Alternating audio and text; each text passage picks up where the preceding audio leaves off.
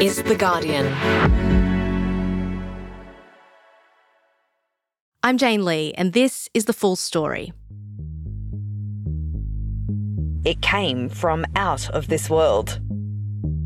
A sheep farm is not somewhere you'd expect to find something from outer space. But that's exactly what's been discovered in southern New South Wales debris from a spacecraft built by Elon Musk's company, SpaceX. A large boom was heard by locals in the region on July 9. People had taken to social media that day to report debris falling from the sky. And on Saturday, Developing now, debris from a 23 ton Chinese rocket booster just hurtled uncontrollably back to Earth. reportedly falling just metres from villages in Malaysia and Indonesia, and prompting criticism from NASA. So, why is more space junk falling to Earth? And is it dangerous? Today, a new era of space junk. It's Wednesday, the 10th of August.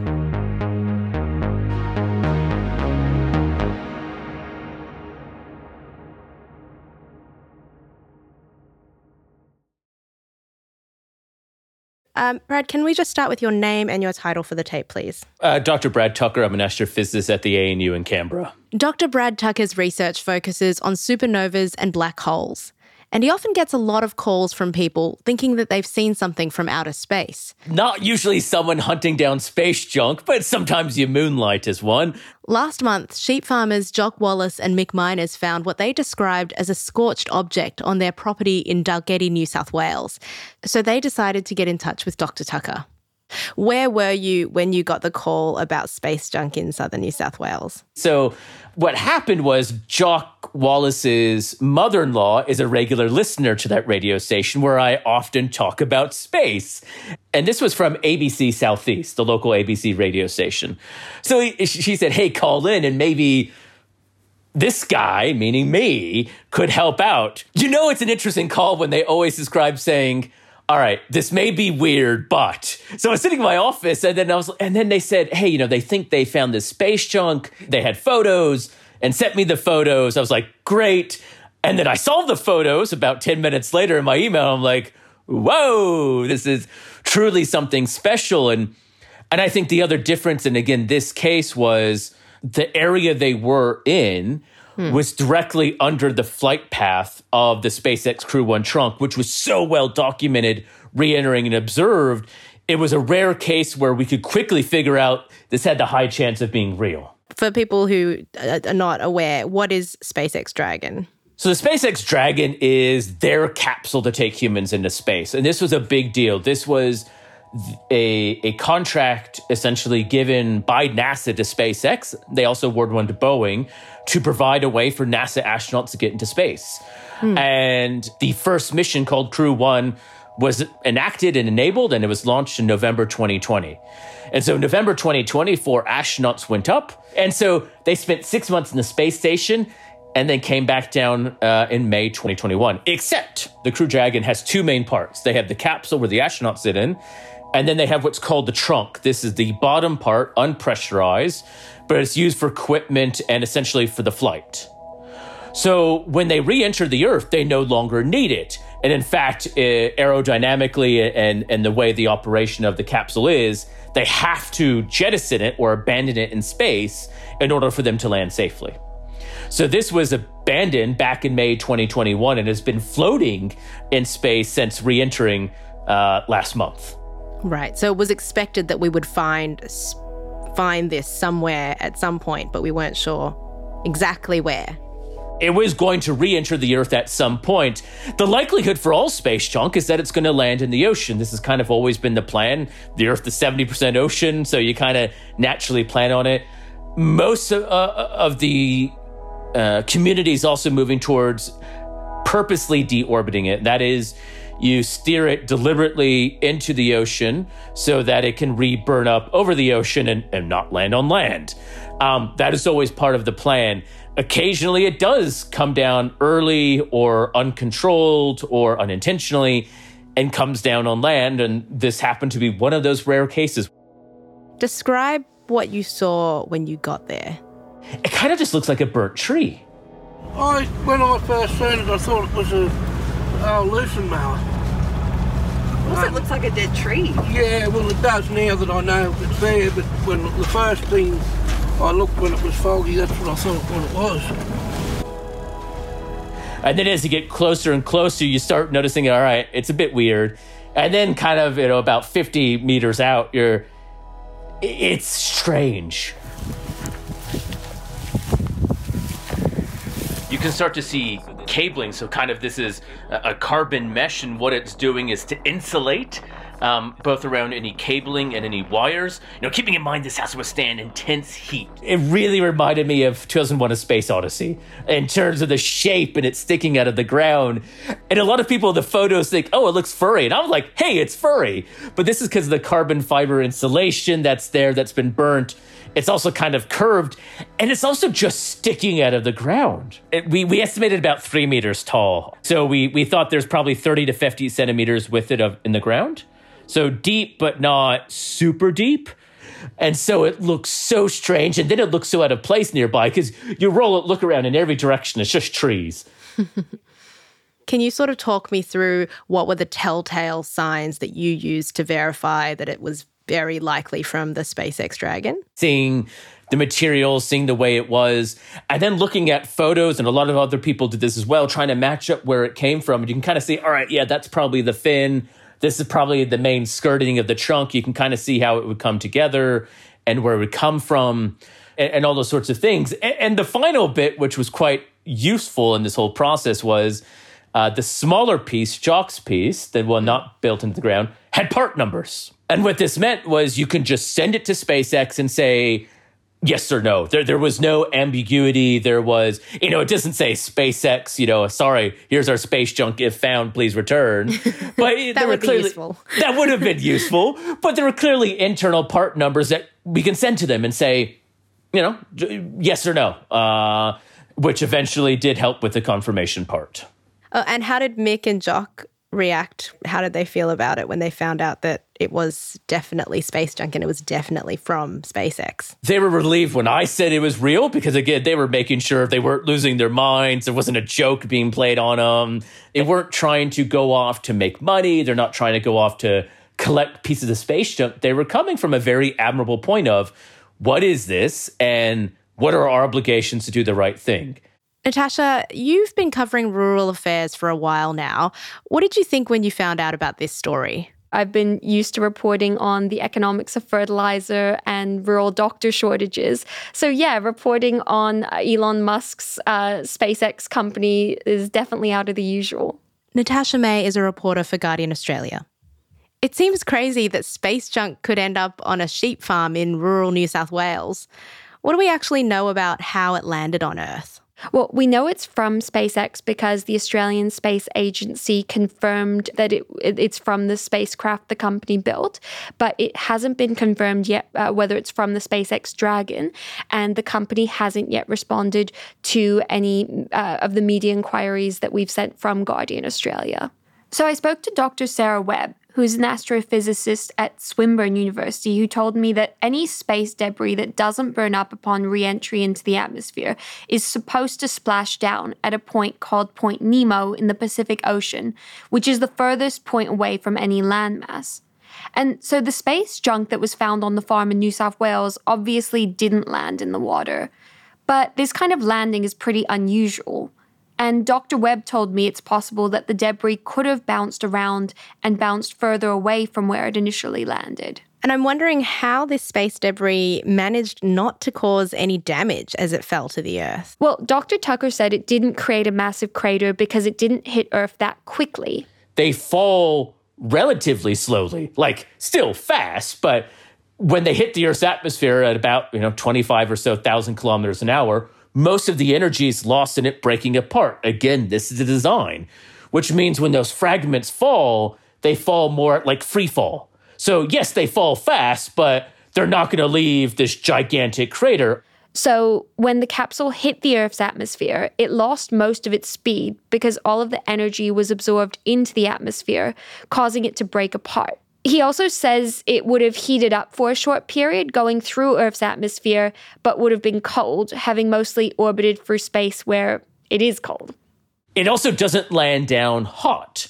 A lot of people think that meteors or anything coming down come down in this fiery flame, but yes, they burn up upon reentry, but that's actually a small part of the path. Think about it. space is hundreds of degrees below zero. Uh, you know, it can get down to minus 150, minus 180 degrees Celsius. So it's been sitting in space, frozen essentially for for a year. And then it slightly heats up for a few seconds, but then it goes into the upper atmosphere, which is also super cold. So it's kind of like you take the, the pizza out of the freezer, you put it in the microwave or the oven for three seconds, and you put it back in the freezer. It doesn't land as this fiery hot thing. So a lot of people think, oh, it's going to leave this huge scorched field. Well, well, no, it's not. So, Natasha, this seems like a pretty wild story. So, how often does this kind of thing happen? The answer is not very often. So, I guess a brief history of when it has happened before. The first famous one was actually Skylab in Western Australia in 1979. The US space station crashed over Esperance in a large area. Uh, that was uncontrolled. Um, there was another incident in the 80s. There was a nuclear power Russian satellite that crashed in Canada. And then we've seen quite a bit lately. We've seen a Chinese rocket, a Long March 5B, breaking apart over West Africa a few years ago. That rocket damaged several buildings on the Ivory Coast, and there was no injury reported, luckily. And a SpaceX had a part of a booster crash in the US state of Washington last year. We also had the scare of the Chinese same rocket coming down uncontrolled, breaking over Malaysia, but landing in the ocean uh, the other weekend. And this so, Natasha, Dr. Tucker told me about the most recent documented space junk to land on Earth. Unlike the space junk in New South Wales, which was in a large paddock far away from humans, this was reportedly found just meters from villages in Malaysia and Indonesia. What happened? So, my colleague Jordyn Beazley reported on this, and what she said was that it started with a series of videos posted to social media from residents in Malaysia. I think I have a video here. Let's have a look at what it looks like. Meteor ke ha? Meteor lah. Oh. Jap, jap. Bukan bukan ucun no. Bukan bukan meteor. ucun ni dah nak aku. Stop stop stop. Meteor. Steady Oh wow, it's just like one bright light and followed by like a trail of blue.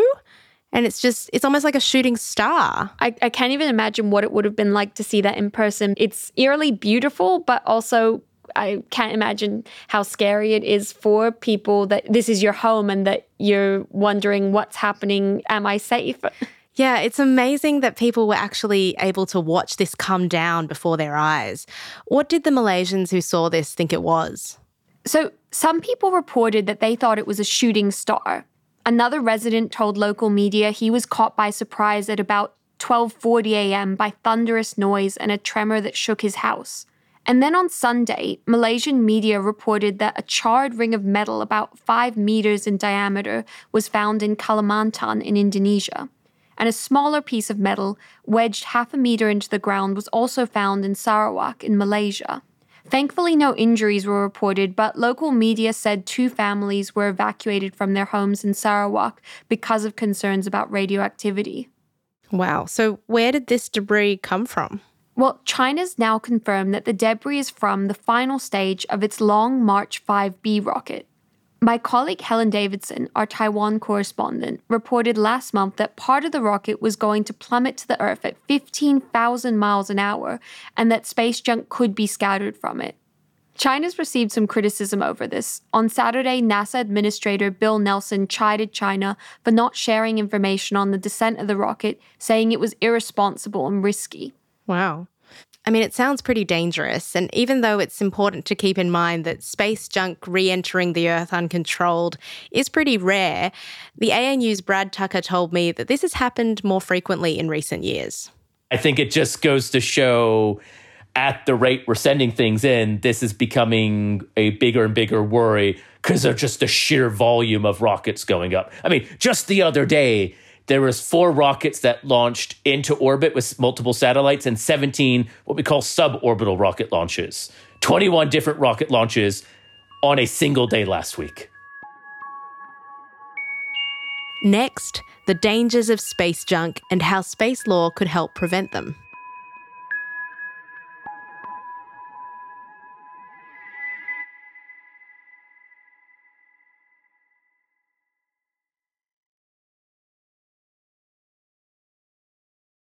So, is falling space debris dangerous? Because it sounds like it really can be. It definitely can be. The recent event in Australia, as well as the Chinese booster rocket, which made an uncontrolled return to Earth on the weekend, underscored the importance of tracking space debris. Sarah Webb said the Chinese booster rocket was particularly large. Even if 80% of it burnt up, you're still left with basically a car coming out of the atmosphere. Those were her words. You do have to worry about the materials. One of the things I immediately wanted to make sure was that there's something called hydrazine. This is often a fuel source for thrusters on spacecraft. It is nasty, carcinogenic. You do not want to be around it. Now, I knew this was from also confirming with other people in the field that it was not present on the trunk, so I wasn't worried about that. But the average person doesn't know this, whether that is a risk or not. And you and again, if you don't know where the junk is from, you have to assume it may be that. And even if you are expert like me and you don't know everything, you do have to exercise a degree of caution. So, Natasha, are there any international laws that regulate how we manage this kind of risk? Well, most countries with space programs design their rockets to make sure they avoid incidents like the one in Malaysia. In other words, entering the Earth's atmosphere uncontrolled. But there is no comprehensive international regulations around how space junk is monitored, which Dr. Webb says is a problem because as we're launching more things into space, we really need to be tracking them to make sure that they don't come crashing down to populated areas.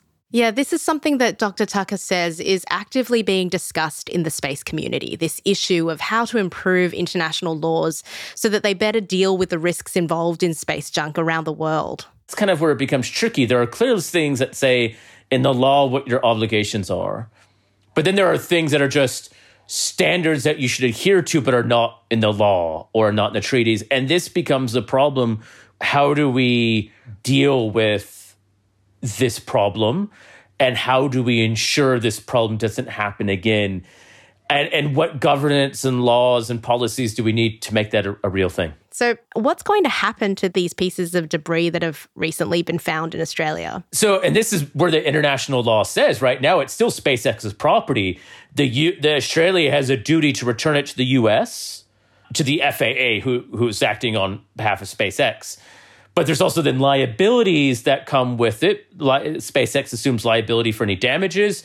No one was hurt or injured, but damages can mean lots of things in the eyes of the law. So SpaceX has to decide whether they want it or not. Now, there you could say they don't want it because it was junk intended for the ocean, which is likely. You could say they do want it so if they think some of their design is obvious that they don't want other people to learn. There could be lots of reasons they want it back. And Australia has a legal obligation to return it. So, a spokesperson for ASA told me they're working to return the pieces of debris operating under the Australian Government Space Reentry Debris Plan. So, SpaceX is coming to Australia. They've got a team that are going to come uh, check out the sites where the space junk has been found. But we don't know yet whether they're going to take it back to America because they're still in discussions with ASA about that. And now that we've confirmed that the Australian space junk is from a SpaceX craft, that means that there may be more pieces from it lying around in other parts of the country. Do we know whereabouts they could be? I mean, any along along the flight path, which is from started to break up in Albury, we kind of know based on sightings to the coast, i.e., kind of a diagonal line, the width of New South Wales almost. Wow. When it's breaking apart and re-entering, it's traveling so fast, it could be discovered over a large area. Uh, new pieces that have been found since uh, the story came uh, were much closer to Jindabyne, uh, a good 30 kilometers, 40 kilometers away. and, and you know, Mick's piece that stuck out of the ground was obvious only when you got close to it. If you have a piece that's smaller or just lying flat on the ground, it, it, may be weeks, months, years. And so, Natasha, how is the Australian Space Agency managing the risks of falling space debris? A spokesperson for the agency said the organization was committed to the long term sustainability of outer space activities, including debris mitigation. So, debris mitigation, for those who don't know, shockingly, um, includes ongoing development of a space situational awareness and debris mitigation roadmap to guide opportunities in this important area. Yeah, Dr. Tucker said that there were lots of opportunities for Australia to help guide the way we can make this area more safe, including better regulating how and when rockets are launched in the first place. That is, if you want to go into space, you cannot get a license to launch if you don't know how it's going to come down. Uh, you need the ability to do tracking. This is the big thing, right? You know, we have a industry that is fully committed to working together and following the guidelines of the space agency and the wishes of the space agency. What we're trying to do is we're working together all as one and we're all going to adopt this because this is just what we need to do.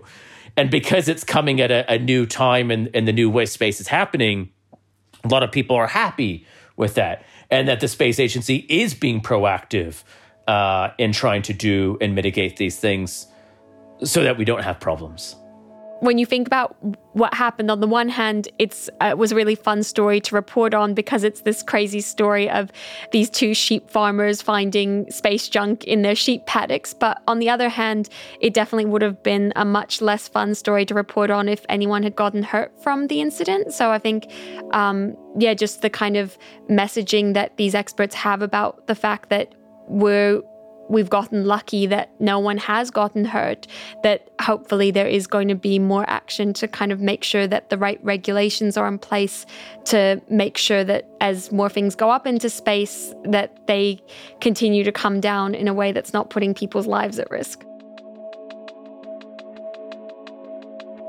Thanks to Dr. Brad Tucker, astrophysicist and research fellow at the Australian National University, and Natasha May, reporter for Guardian Australia.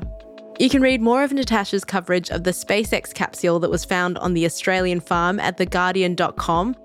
Our colleague Jordyn Beazley also wrote about the uncontrolled re entry of a Chinese booster rocket over the weekend in an article called Chinese Rocket Re Entry Suspected Debris Lands in Malaysia and Indonesia. We'll post links to these articles on the Full Story website. This episode was produced by Karishma Luthria, Joey Watson, and myself. Sound design and mixing by Daniel Simo. Full Story's executive producers are Gabrielle Jackson, Miles Martignoni, Molly Glassey, and Laura Murphy Oates. I'm Jane Lee. Catch you next time.